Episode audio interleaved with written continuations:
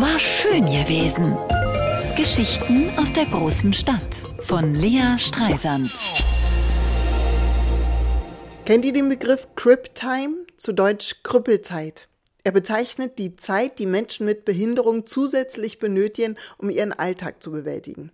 Ich bin so eine Person. Gehbehinderung und ADHS, Krebs überstanden und tausend Allergien. Ich bin von Beruf Schriftstellerin und habe letzte Woche bis auf diese Kolumne keine Zeile geschrieben. Und zwar nicht, weil ich eine Schreibblockade hätte. Ich will schreiben. Ich sehne mich nach meinem abgedunkelten Arbeitszimmer. Aber ich hatte einfach keine Zeit. Ich bin motorisch langsam. Ich muss mich irre konzentrieren, um eine Sache zu Ende zu machen. In meinem Kopf wohnt eine Kita-Gruppe aus lauter hyperaktiven Dreijährigen, die ich ständig bei Laune halten muss, sonst sonst nehmen sie die Bude auseinander.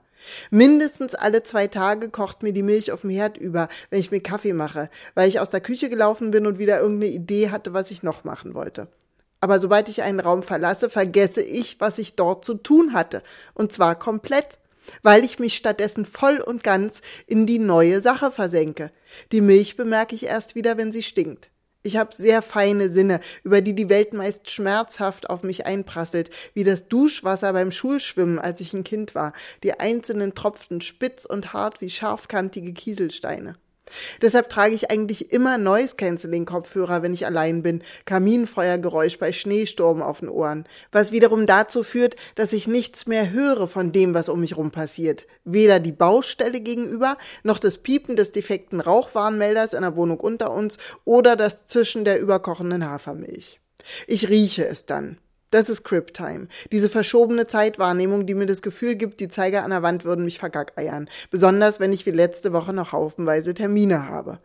Zweimal Psychotherapie, dann Osteopathie, Podologie und einen Termin bei der neuen Schuhmacherin. Sie will mir Sommerschuhe bauen. Ja, jetzt schon. Orthopädische SchuhmacherInnen beginnen immer mit Winterschuhen, wenn sie eine neue Patientin kriegen, weil erstmal die Leisten gebaut werden müssen, Holzskulpturen von meinen Füßen und dann die Schuhe drüber und dann immer wieder anprobieren und gucken, wo es drückt. Erst wenn die Winterschuhe perfekt sind, beginnt man mit den feineren Sommerschuhen, die mit weniger Material gebaut werden und deshalb weniger Fehlertoleranz haben.